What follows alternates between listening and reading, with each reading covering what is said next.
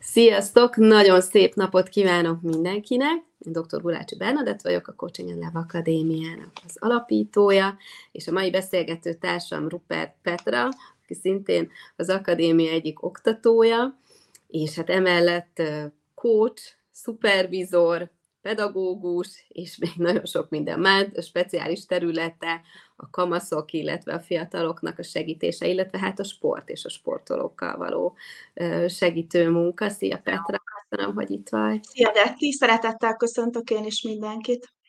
Hát a mai témák én azt gondolom, hogy nagyon izgalmas, ez az iskola kezdésnek az időszaka, ugye most már elindult hivatalosan is legalább a második hét, így az iskola kezdésben ezzel együtt a reggeli rohanások, készülődések, a várva várt, mikor lesznek a külön óráknak az időszaka, talán már többen az első betegséget velem egy elkaptátok, úgyhogy itt van ez, a, ez az izgalmas évkezdés, ami nyilván mindenkire hat.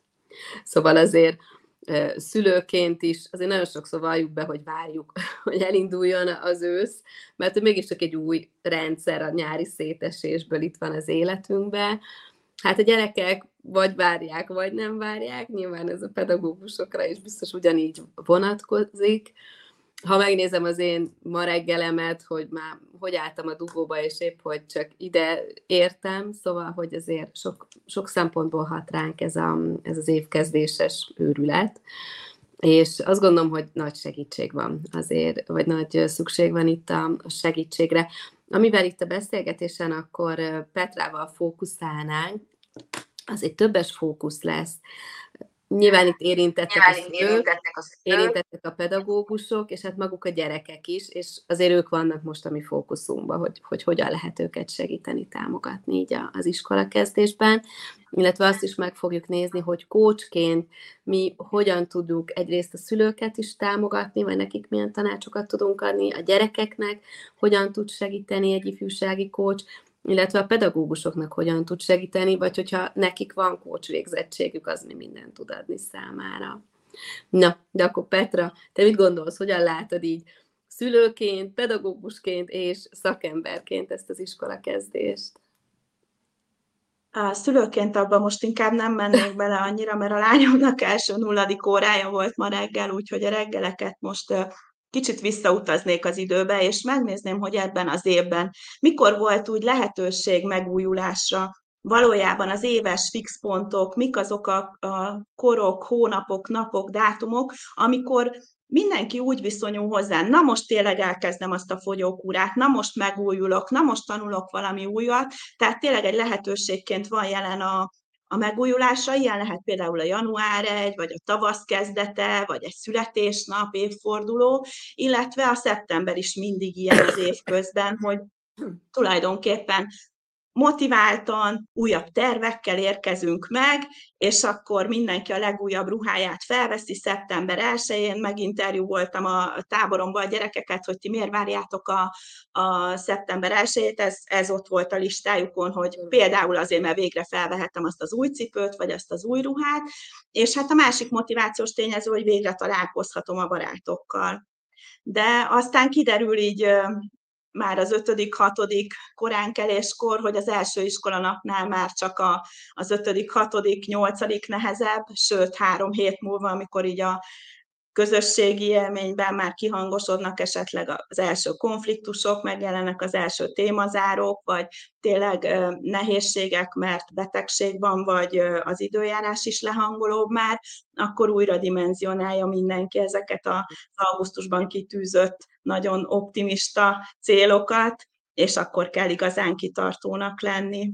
Ez körülbelül lassan el is jön ez az időszak, én azt érzem, tehát, hogy amikor így tényleg elindulunk a célokon, a szeptember egy indul a fogyókúra, meg a végre edzünk, amikor majd a gyerek külön órára jár. Tehát szerintem nagyon fontos így a, a rugalmasság, meg hogy mikor minek van itt az ideje, mert hogy még nem látunk annyira előre, és, és nem biztos, hogy még beállt az a rendszer egyébként, amire, amire nagyon vágynánk, meg hát ahogy te is mondtad, mindig van valami, ami ezt megbolygatja, vagy tapasztaljuk, szóval rugalmasnak lenni, az, és időt adni dolgokra, az biztos, hogy fontos.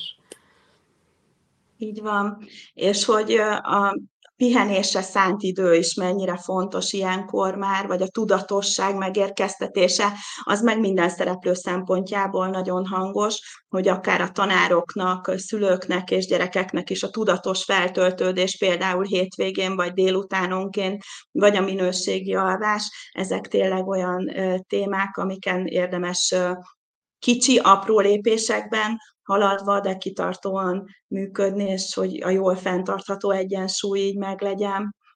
Egyébként, hogyha így valaki elkezd beszélgetni bármelyik szereplővel, hogyha iskolába jár a gyermek, és a gyerekeket kérdezzük, vagy a pedagógusokat kérdezzük, vagy egyébként a szülőket kérdezzük, akkor mindenkinek jelentkezik ebben az időszakban, szeptemberben problémája, újabb kihívás, vagy logisztikai probléma, vagy már a fáradtság jelentkezik, vagy ez a hogyan oldjuk meg kérdés, időbeosztási kérdések. Hmm és egészen addig fog ezt tartani ez a, hát most azt a szót használom, hogy szenvedés, tehát az a szenvedők köre szépen bezárult, tehát mindenki problémákat elemezget, az a bajjal kezdi a mondatokat, ami nekem egyébként tanácsadóként egy nagy nyomógombom, hogy ez az a baj, hogy, mert akkor már is mehetünk afelé, hogyha már felismerted, hogy mi a baj, akkor abból mi lesz a megoldás, és ez a ez a kör, ez a negatív spirál, amiben tényleg a tanár, a diák és a szülő is tud szenvedni, mert ez, ez az,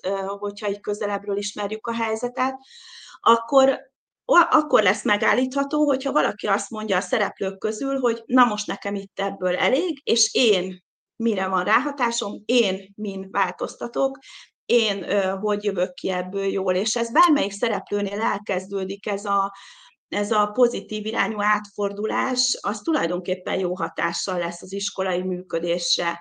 Hogyha mondjuk a tanár mondja azt, hogy engem már nem érdekel a tanáriba, hogy mi az, az sok az a baj elemezgetés, és az én órámon már pedig jó hangulat lesz, és én mindent megteszek, hogy felkészüljek, és meghallgatom a gyerekeket, és úgy képzem őket, ahogy, ahogy az tényleg minőségi, és kevésbé van közel szenvedéshez, akkor már is elindult valami ebben a folyamatban.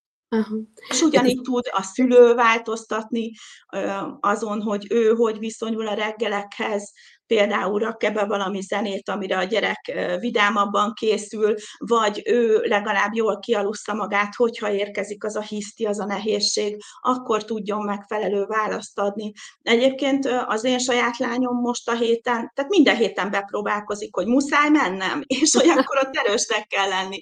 Hát igen, 11 éve mindig megpróbálja, de muszáj menni, és hogy, hogy azért egy próbát megér, elpoénkodjuk, aztán megyünk tovább. Szóval, hogy, hogy a szülő szülő is tehet ezért, hogy, hogy megállítom ezt a szenvedésspirált, és én legalább úgy viszonyulok a kialakult körülményekhez, hogy a, amire hatásom van, arra hatok is. De jó, erre csomó minden eszembe jutott, így, így, így, így szakmai Néha szem... veszek levegőt, ígérem. Oké. okay. Hogy ha egyébként van bármilyen konkrét kérdésetek, akkor nyugodtan írjatok nekünk, mert fel fogom tenni a Petrának, hogy azokra is válaszoljunk. Hogy ami eszembe jutott az egyrészt, maga a rendszer szemlélet, tehát hogy mindannyian egy rendszerben dolgozunk, szülőként, pedagógusként és ott a gyermek, tehát hogy tényleg azért itt a, a tudatosság az, az nagyon sokat segít, hogy hogy ha mi egy picit változunk, a rendszernek az egyik eleme változik, akkor azért az kihat a többire is. És hogy nyilván amiért én tudok tenni, azért akkor én próbáljak megtenni. És szerintem tök jó, amit mondtál, hogy ez a tudatosan akár fel is lehet készülni a a nehézségekre is, tehát hogy na akkor hogyan keltsem fel reggel a, zen, a, gyereket, tök jó ötlet, hogy valami jó, jó zene, vagy, vagy hogy hogyan fordítsuk át a nehézségeket, hogy felkészülök arra, hogy igen, tudom, hogy fontos, hogy ahhoz, hogy én nyugodtan reagáljak, hogy aludjak, és ne nyomogassam még, nem tudom, éjfélig a telefon. Tehát a, a tudatosság, a felkészülés ezekre a lehetséges nehézségekre, ez szerintem iszonyatosan fontos, mert ott a, akkor aktuálisan kell rögtönözni valamit, az nem biztos, hogy jól sül el. Szóval azt javaslom, hogy szerintem szedjünk is össze, hogy konkrétan milyen nehézségek, vagy milyen helyzetek lehetnek, és hogy azokban hogyan, hogyan tudunk egy picit segíteni.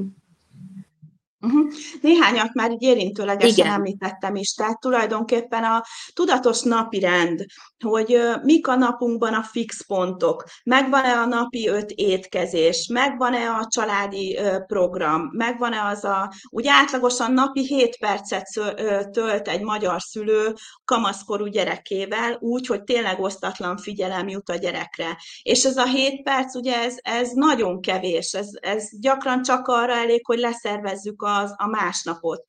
Hogy ezt legalább ezt a 7 percet fel tudjuk-e például 10-15 percre turbózni egy olyan napon, amikor esetleg mindenkinek van edzése a családból, meg mindenkinek van külön órája, hogy ezen hogy tudnánk például változtatni tudatosan.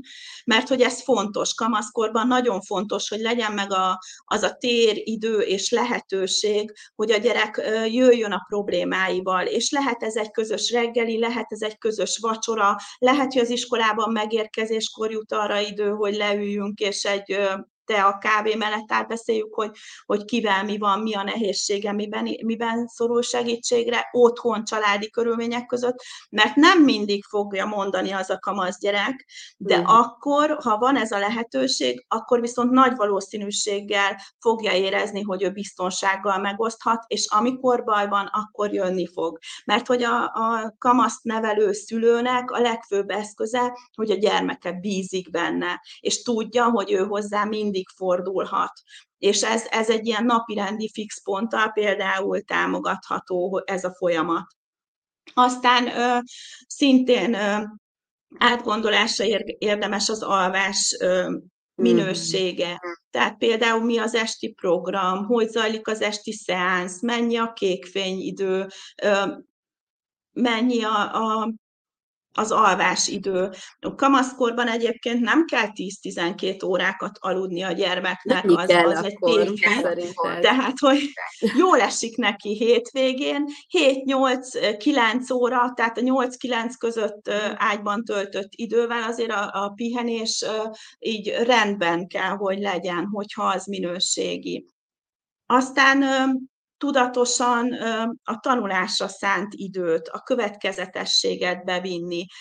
Én azt gondolom, hogy következetes szerintem a pedagógusok többsége olyan szempontból, hogy egy hetedikes gyermektől már az önálló tanulást várja el. Hetedik, nyolcadik osztályban már nem ritka az, hogy projektmunkát kell készítsenek, PPT-t kell készítsenek otthon, és ez nem a szülő feladata. A szülő feladata a a támogatás, a segítség, esetleg az, hogy a gyerek felmondja neki, és meghallgatja, és az önbizalmát növeli, támogatja, esetleg kiegészíti, de a gyermeknek többet segítünk akkor, hosszú távon, hogyha hagyjuk az önálló tanulását, és inkább csúszom be egy-egy rosszabb jegy, én legalábbis ezt vallom, mint hogy ne tanuljon meg tanulni.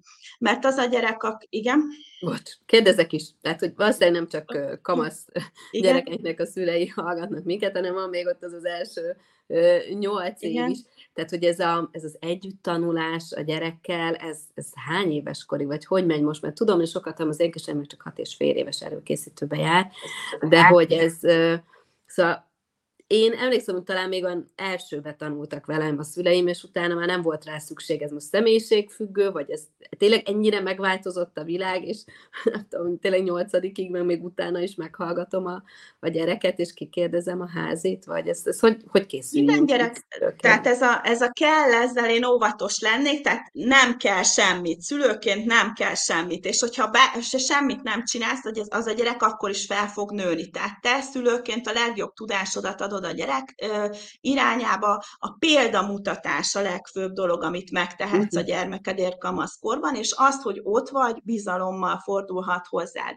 De hogy mit kell, ezt nem tudom így megmondani, az viszont tudom, hogy az iskolában, középiskolában elvárás, hogyha valaki mondjuk gimnáziumot szeretne elvégezni, gimnázium érettségit szeretne, ott mondjuk már olyan tanulási tempó és olyan tananyag mennyiség van, hogy ott tulajdonképpen megérkezik az az elvárás, hogy napi szinten másfél-kettő kötőjel hat órát tanuljon a fiatal.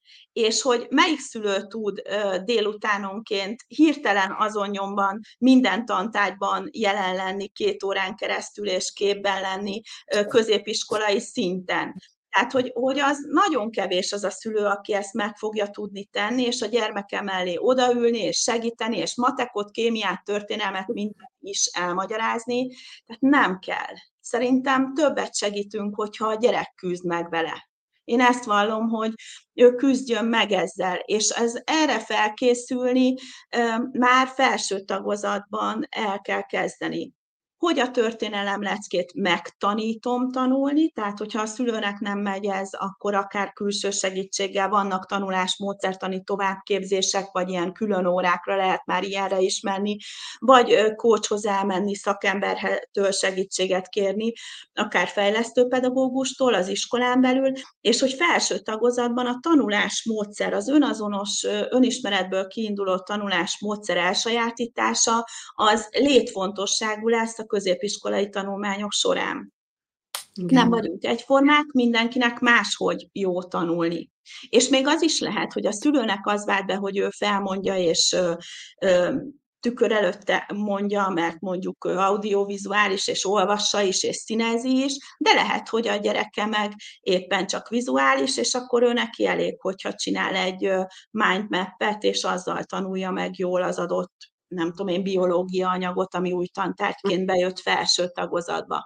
Tehát, hogy én azt gondolom, hogy a gyerek, ha ezt egy lépcsőként képzeljük el, és ötödikben kicsit lép, hatodikban szintén kicsit, akkor így haladni fog a szintben uh-huh. szépen, és a nagy ugrást, amit majd egy gimnázium jelent, azt ő maga saját sikereként fogja megélni és megugrani. Uh-huh. Igen, tehát fontos akkor ebbe is a tudatosság, a fokozatosság, illetve azt tudni akkor szülőként, hogy mindenkinek más a, a tanulási módszere, ahogy ő tud tanulni. Én Igen. emlékszem, még amikor Igen tájcsizni jártam, akkor tanultam meg, hogy, Igen. van, aki a hang alapján követi, hogy mit kell csinálni, van, aki vizuális, tehát nagyon sok fajta, van, aki az, hogy, hogy begyakorolja, és hogy ez igaz a gyerekeknél is. Igen. Ott, ott tartunk, hogy az első hétvégi házi feladatot kellett annának megcsinálni, és még ez a boldogan reggel nyolckor kipattanok az ágyból, és csinálom a házit, de azért az is tud unalmas lenni, és már egy kis zenét be kellett a színezéshez kapcsolni, és akkor ment úgy, hogy na, akkor valami izgalmas is legyen.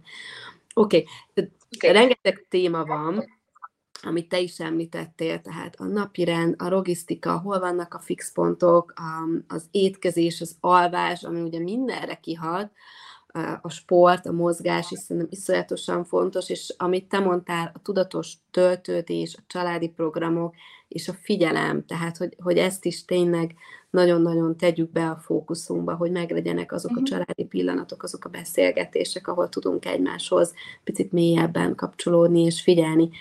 De ugye ezeken kívül, tehát nehéz felkelni, csomó mindent kell tanulni, nem olyan motivált esetleg a gyerek, mert nehéz neki a tanulás, még azért ugye tudjuk, hogy millió olyan nehézség lehet, a stressz, a szorongásnak a kezelése, az egyéb problémák, amik be tudnak gyűrűzni, akár a családi problémák, válságok, viták, nehézségek, egy étkezési zavar, vagy akár én tudom, mindenkivel beszélgetek, hogy tök jó, hogy elkezdődik az ősz, de visszakerül a gyerekem egy bántalmazó közegbe, és hogy mire készítsem akkor mondjuk őt fel, amikor őt cikizik vagy bántják. Meddig lépek be én ebbe a sztoriba szülőként, mikor megyek az igazgatóhoz, mit tanítsak a gyerekemnek, hogy hogyan álljon ki magáért. Szóval azért rengeteg, rengeteg nehéz helyzetbe kerülhet a gyerekünk.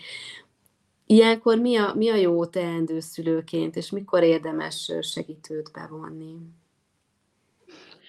Mindenképpen azt mondom, hogy szülőként a jelzés az elsődleges feladat, tehát jelezni annak a tanárnak, osztályfőnöknek, edzőnek, akinél a bántalmazás történik. Tehát akinek az a kompetenciája, hogy arra a közösségre hatni tud, felelős azért a közösségért. Ez mindig, mindig beazonosítható, mert vagy napköziben történik, a napközös nevelő jelenlétében, vagy, vagy az osztályközösség az érintett, akkor az osztályfőnök kompetenciája, és szülőként felnőttnek jelzünk. Nem, nem jelzünk a, a kisgyereknek, nem ijesztünk rá, hanem a fel felnőtt úgy jár el szerintem helyesen, hogyha a, azt a kompetens szemét keresi meg, aki ö, itt hatni tud ö, érdemben megoldásra. És ö, akkor a jelzés kapcsán még fontos azt is megemlítenem, hogy, hogy az időfaktor is fontos, tehát azonnal én ezt javaslom, hogy már aznap, amikor a gyerekünk sírva jött haza, jelezzünk.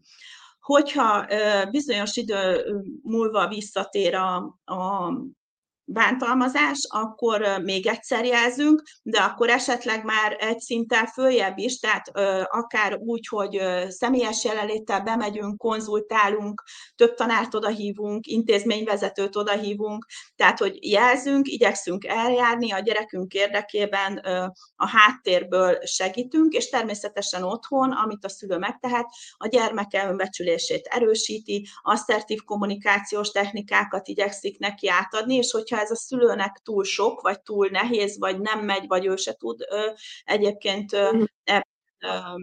Olyan használható tippeket, eszközöket mondani, mert már neki ez rég volt, vagy ő neki nem volt ilyen fajta konfliktus, akkor érdemes szakember segítségét kérni, akár egy külső kócsot, vannak iskolai mediátorok, vagy a szociális munkások az iskolákban, tehát hogy, hogy létezik segítség, nagyon sokfajta segítő szakma van már, akik kiélezetten ezekre az iskolai konfliktusokra igye, igyekeznek figyelni, preventív jelleggel előadásokat tartanak, vagy akár érdemben hatékonyan mhm. eljárnak.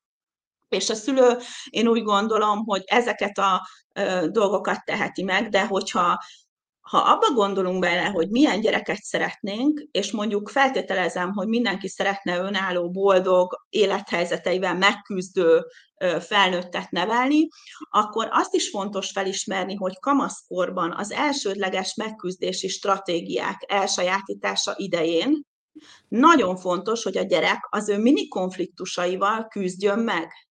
Ő maga, és legyen megoldása, legyen eszköztára.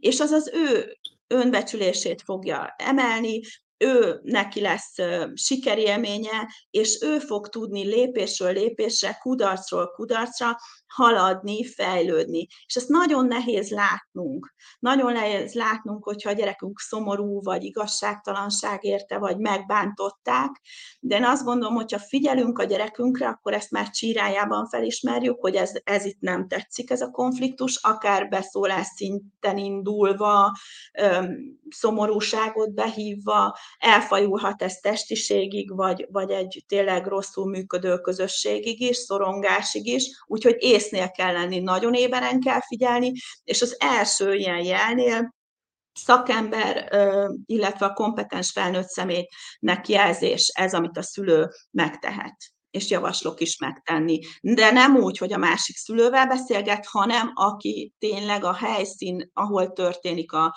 a konfliktus, akkor azzal beszélget. Most, ha az játszótér, akkor ott azon nyomba el lehet rendezni, de azért 13 éves gyerekek már ritkán bandáznak a szüleikkel a játszótéren, úgyhogy ezért gondolom ezt így. Ez szerintem nagyon-nagyon fontos téma, és hogy talán, hogy akkor ne várjuk meg, hogy na, majd, hogyha legközelebb ez történik, majd akkor beszélek a nem tudom kivel. Igen. Mert az, mert az jönni fog, és nem biztos, hogy ennek a jó az üzenete, és talán még ami eszembe jutott, tehát hogy tényleg itt is akkor egy ilyen kettős irány, hogy azért jelezni rögtön a kompetens embernek, tehát aki oda tartozik, Plusz azért a gyereket is felkészíteni arra, hogy hogyan tudja ezeket a helyzeteket jól kezelni, tehát hogy neki is adni eszközöket a kezébe, és, és ugye a szakember bevonása is szerintem nagyon-nagyon fontos. Tehát egyszerűen szülőként nem lehet mindenhez is érteni, a szorongásoldástól kezdve a mediációhoz, a kommunikációhoz, a kommunikáció. és, és még azt gondolom, hogy szakemberként is nagyon nehéz a saját gyerekeddel, és más, más külsős, semleges szakembernek ezekről beszélni. De hát nyilván a, a szülő, szülő az első, még ami eszembe jutott, hogy, hogy milyen mintát mutatunk. Tehát nagyon nehéz, hogy van egy szorongó gyerekem, és elviszem mindenhova, de nem ismerem fel, hogy, hogy egyébként én szorongok gyakorlatilag már a gyerekkorom óta, vagy az én szorongásom az iskolai helyzetekkel kapcsolatban hogyan hat ki rá. Tehát, hogy azért, hogy mindig erre is figyeljünk, hogy mi hogy vagyunk, vagy például a, a bántalmazás is, hogy nekem szülőként van-e dolgom ezzel, szoktam-e én is áldozat szerepbe kerülni, ne adj Isten bántalmazóba, ez általában ennek a felismerése úgy még nehezebb, uh-huh. de hogy, hogy um, szóval, hogy figyeljünk meg arra, hogy azért a, a megmentő is ebbe a hármas szerepkörbe tartozik, és hogy inkább kívül, kívülállóként szakmai segítséget tudjunk adni. Mi az, amit te látsz egyébként ilyen konkrét esetekkel, helyzetekkel, hogy esetleg tudsz akár kamasz, akár fiatalabbakkal kapcsolatban is ilyen példákat mondani, illetve hogyha van nektek kérdésetek, akkor még, még van egy negyed óránk, szívesen válaszolunk akár konkrét helyzetekkel kapcsolatban is. Mm, nagyon sokféle ö, ilyen helyzetet látok, de amit, amit így most ö, alapvetően egy kicsit coach perspektívából mondanék ehhez, hogy nagyon sokszor ide a kanapémra olyan gyerekek ülnek le itt mögöttem, hogy hajolok vele, így, itt, itt szoktak ülni a fiatalok mögöttem, hogy szóval nagyon sokszor olyan fiatal ül itt, aki, aki a szüleivel együtt nem tudja megoldani az élethelyzetét, és azért van nehézségben. És ha viszont a gyerek re tudok úgy hatni egy-egy kérdéssel, egy-egy eszközzel, egy-egy módszerrel, és, és, és tényleg az ő saját megértésével, akkor bemozdul, akkor az egész család elindul a fejlődés útján, lesz megoldásuk, és boldog gyerek boldog szülő. Tehát, és mikor boldog egy kamasz gyerek? Akkor, hogyha az ő élethelyzeteivel meg tud küzdeni, az ő konfliktusait rendezi, az ő kihívásait, tanulnivalója mennyiségét megoldja eredményesen. Tehát, hogy, hogy ezt segíti igazából egy szakember, és az eszköztár és a, az esetek az nagyon széles, tehát egészen elképesztő esetek érkeznek, és Dunántúlon dolgozom, tehát itt a, a Dunántúl szívében tényleg ö, olyan dolgok jönnek, amik a sorozatban megtörténhetnek, azok megtörténnek itt is, tehát tényleg a téma és az élethelyzet az nagyon szélsődleges, az online bekúszó hatások is úgy gondolom, hogy most már 2023-ban nem lehet elmenni emellett a, az agressziónak, a közösségi bántalmazásnak a határa, az már nem bejelölhető, sokszor online is érkezik. És ugye visszatérve az előző kérdésedre, hogyha ismeretlen zaklató vagy ismeretlen embertől érkezik olyan üzenet, akkor ott a szülőnek mi a feladata? A szülőnek a rendőrség felé kell jelezni, hogyha bármiféle zsarolási ügy érkezik, de ugyanígy, hogyha osztálycsoportba érkezik az online bántó, sértő üzenet, akkor az osztályfőnökre is tartozik, akkor is, hogyha az a tanításon túl ment. És egyébként a, a Szülőbizalma az osztályfőnökök felé is egy fontos kérdéskör lehet itt. De én szeretném jelezni, hogy minden pedagógus jelenleg egyetemi diplomával rendelkezik, pszichoedukációs folyamaton van túl, tehát hogy higgyük el, hogy ő képes és kompetens ebben érdemben eljárni, és a gyerekek érdekét ő is elhivatott képviselni. Neki is érdeke az, hogy a közösségben olyan munkamorál legyen, hogy az tényleg egymást építi. Egyébként, ami pozitívumként már így megjelenik, nagyon sok helyen járok így az országba, így tényleg a Dunántúlon, meg Budapesten is, és hogy hogy azt tapasztalom már, hogy egyre több helyen ismerték fel ennek a jelentőségét, hogy pszichoedukálni kell nem csak a pedagógusok önmagukat, hanem a szülőket is, uh-huh. és a gyerekeket is. Nagyon sok iskolában már pályaorientációs tanácsadás van, például erre személy szerint engem is sok helyre hívnak. De ugyanígy léteznek programok, amik a stresszkezelést hivatottak ö, oktatni gyermekek szintjén, ö, tényleg edukálnak stresszkezelési technikákkal, de akár mondhatnék olyan programokat is, amire pedagógusokat képeznek ki, és hogy tényleg az attitűd, a megoldásfókuszú gondolkodtatás, az, hogy, hogy éljünk úgy, hogy az tényleg minőség és élvezhető legyen. Ne ez a korábban említett szenvedés és az a baj, hogy típusú, hanem, hanem merjünk szülőként is és pedagógusként is fejlődni. A pedagógusoknak egyébként országosan is több kezdeményezés biztosít ingyenesen szupervíziót vagy coachingot, tehát ez a lehetőség is adott, és ezért mondom azt, hogy aki felismeri, hogy ő most itt és most változtathat, és rajta is múlik, kicsiben, de múlik, és elindul, akkor ott nagy valószínűséggel egy változás spirál fog beindulni, egy olyan minőségi változás, hogy az emberek mosolyogva tudnak egymással beszélgetni, nem feltétlenül szenvedve.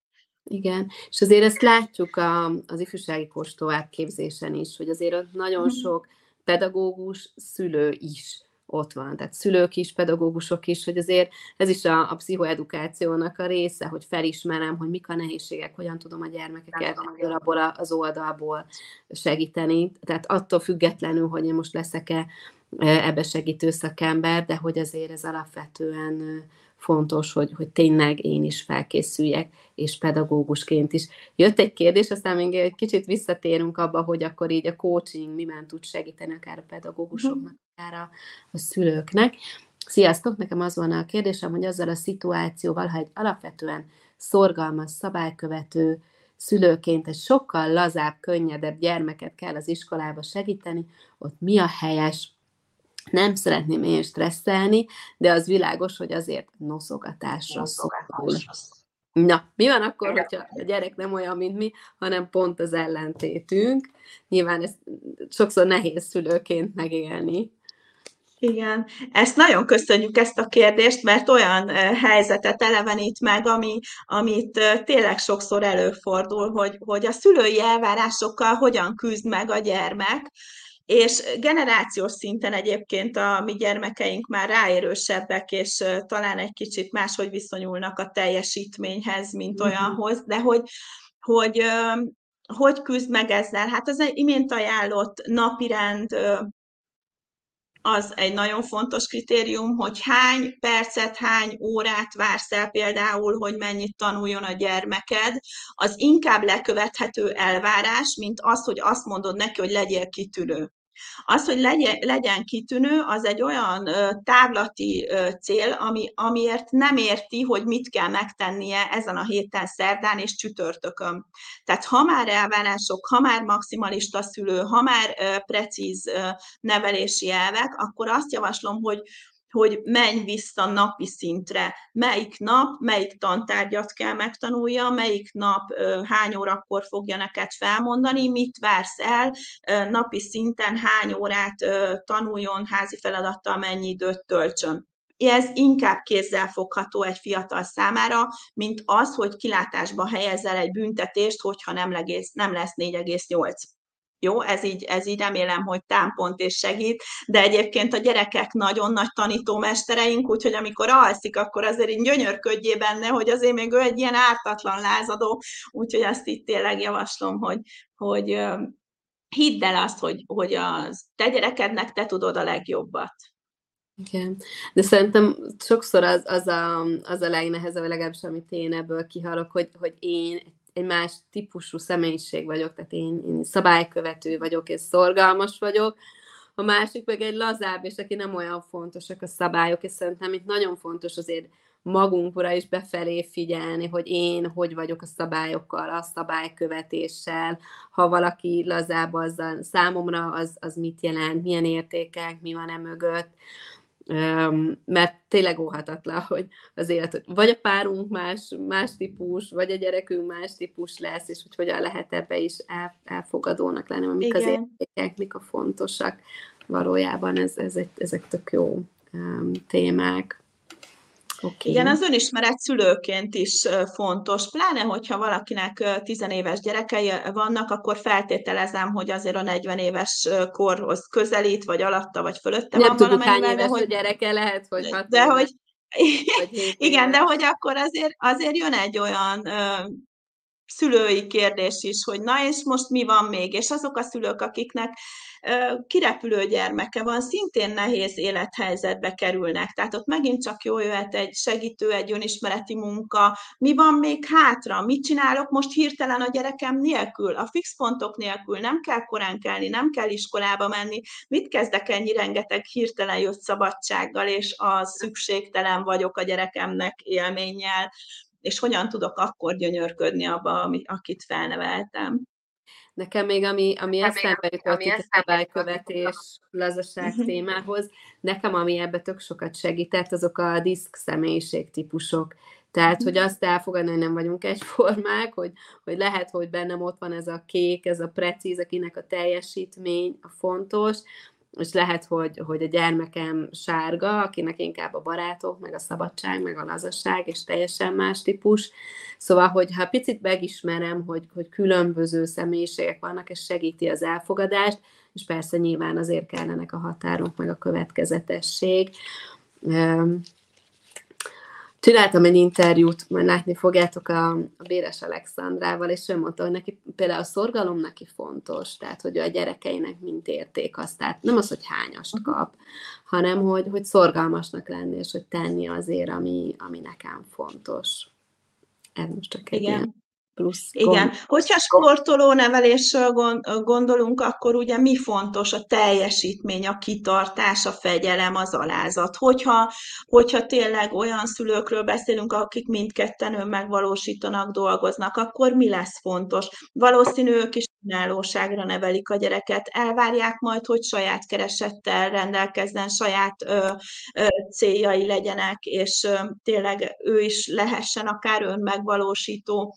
Úgyhogy ez mindig a szülőtől is függ, hogy mi, mi az, ami bekúszik így nevelési alapértékként. Segít ebben, hogyha elképzeljük azt a jövőképet, hogy hogy szeretnénk mi majd esetleg nagymamák, nagypapák lenni, hogyan szeretnénk ott ülni az unokákkal, hogy lehet, hogy az a jó, hogyha valakinek azt felel meg, hogy ő biztosít a gyermekének mindent is, vagyontárgyakat, életteret, stb. Van, aki meg annak örül, hogy a gyermeke megéli a szabadságát, mert éppen neki az az önazonos, és utaz tehát kinek mi, és ez, ez önismeret, ez szülői önismeret, és ezért jó, hogy vannak ilyen online tanfolyamok is, akár, akár itt tényleg nálunk is, hogy, hogy ez belső munka ennek a megértése, elfogadása, és az azt szerinti működés a hétköznapokban. Igen. A, a, ami még szerintem talán érdekes lehet, hogy mi van akkor, hogyha a két szülő máshogy gondolkodik arról, hogy mi a fontos a gyerekkel. Tehát van egy, aki azt gondolja, hogy már pedig fontos a tanulás, mert akkor ér el valamit, és akkor fog tudni majd egyetemre menni, meg akkor lesz szakmája, és akkor lesz munkája, és, és kellenek a jó jegyek, meg hogy valaki tényleg szorgalmas és fegyelmezett legyen.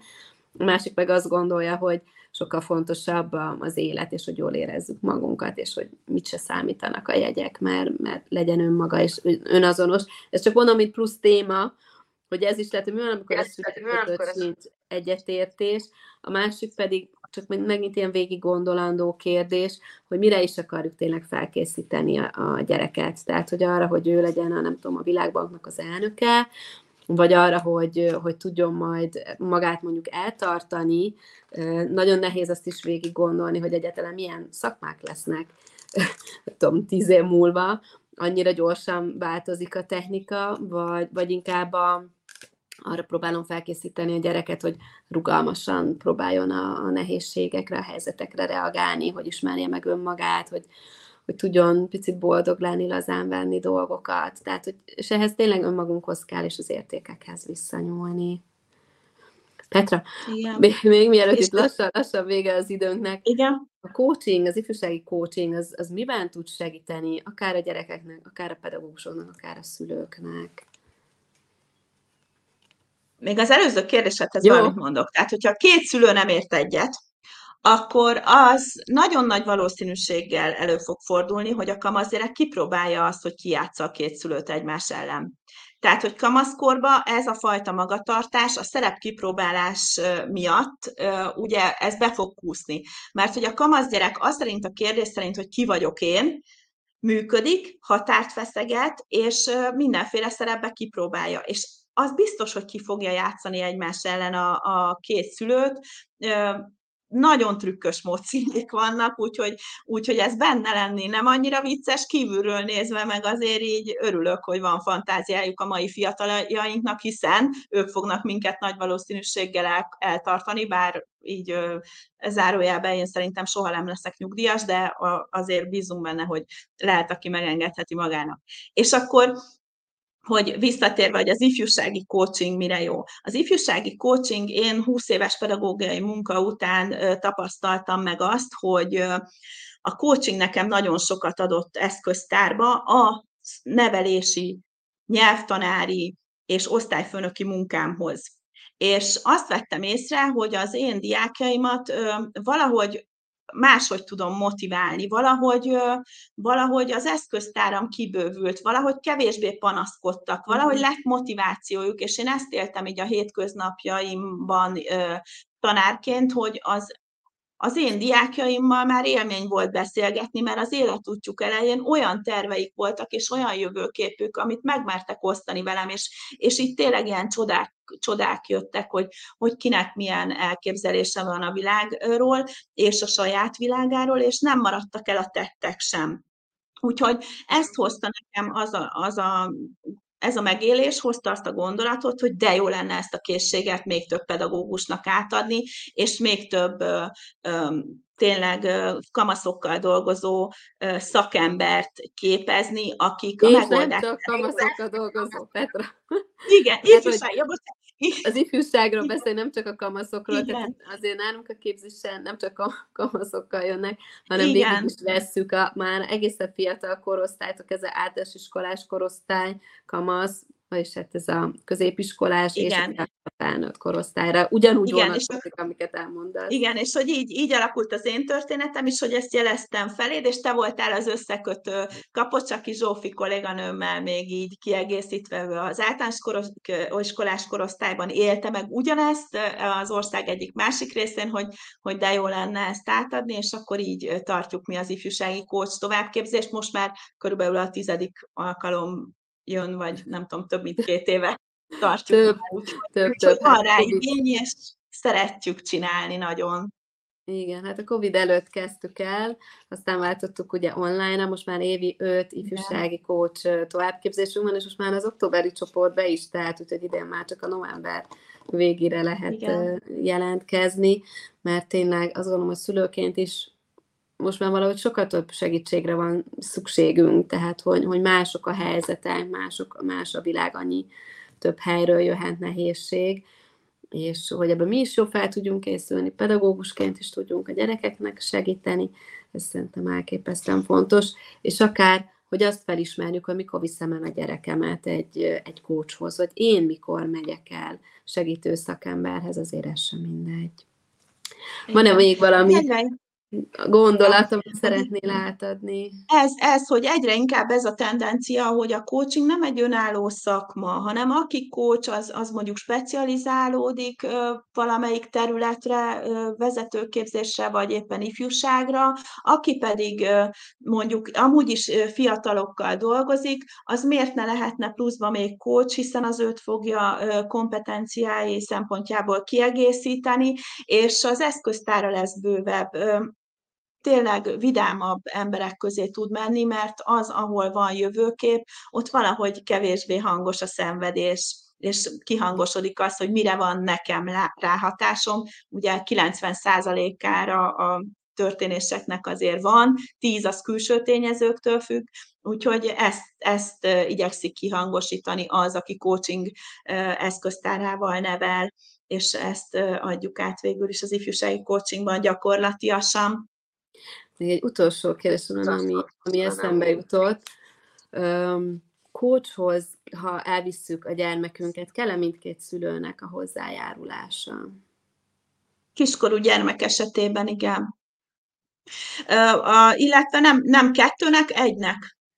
Ezt azért kérdezem, mert ezzel azért én is szembesültem, és szerintem nagyon-nagyon uh-huh. sokan, hogy én azt gondolom, és ez bocsánat, nagyon-nagyon szubjektív, és biztosan kikezdhető véleményem lesz, hogy ha egy gyermeknek szüksége van segítségre, akár terápiás, vagy bármilyen más segítségre, nagyon sokszor pont a rendszer lehetetleníti ezt meg, azzal, hogy mindkét szülőnek hogy a jóváhagyása kell, ami nyilván érthető, tehát hogyha el akarod vinni egy gyerekpszichológushoz a, a kisgyermekedet, akár óvodás, akár kisiskolás, ha az egyik szülő nem egyezik bele, akkor nem kap a gyermeket segítséget.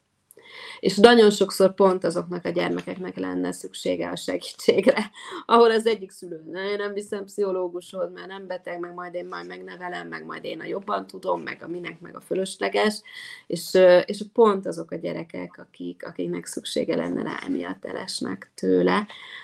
Én azt gondolom, hogy a coaching egy nagyon jó előszobája tud lenni a terápiás munkának bármilyen korosztálynál, de szerintem ez fontos, hogy mik az eszközei, mik a lehetőségeim szülőként.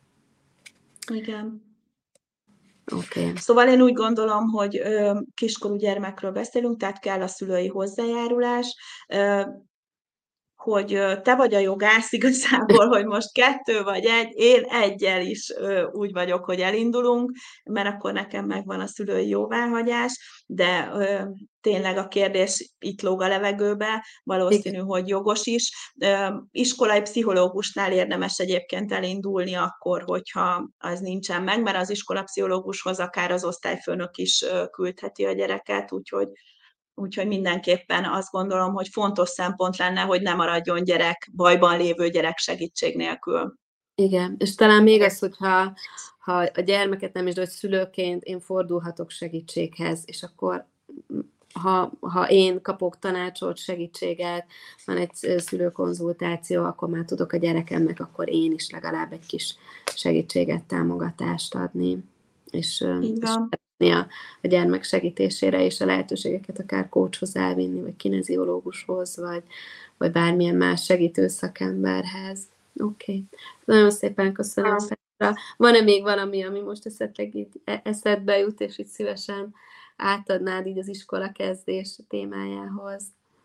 Hát én kívánok mindenkinek boldog kamaszokat, azt hiszem, hogy máson nincs szükségünk, de nekem a boldogság azért az hozzáteszem, hogy én nagyon szeretem, hogyha a kamaszok szenvednek, mert ha szenvednek, akkor van határfeszegetés, akkor pedig van fejlődés, úgyhogy azért nem cél, hogy agyon kiméljük őket, így ezt szeretném átadni, hogy ö, akkor lesz igazán boldog a gyermek, tartósan boldog, ha megküzd az ő kihívásaival, és ezt igyekszünk tudatosan is támogatni.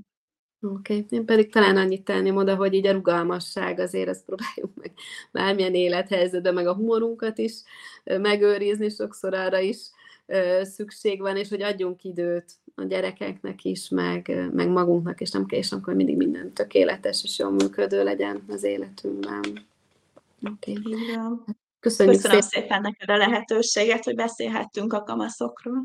Én is köszönöm szépen, és nektek is, hogy, hogy itt voltatok. Nagyon szép napot mindenkinek. Sziasztok! Sziasztok!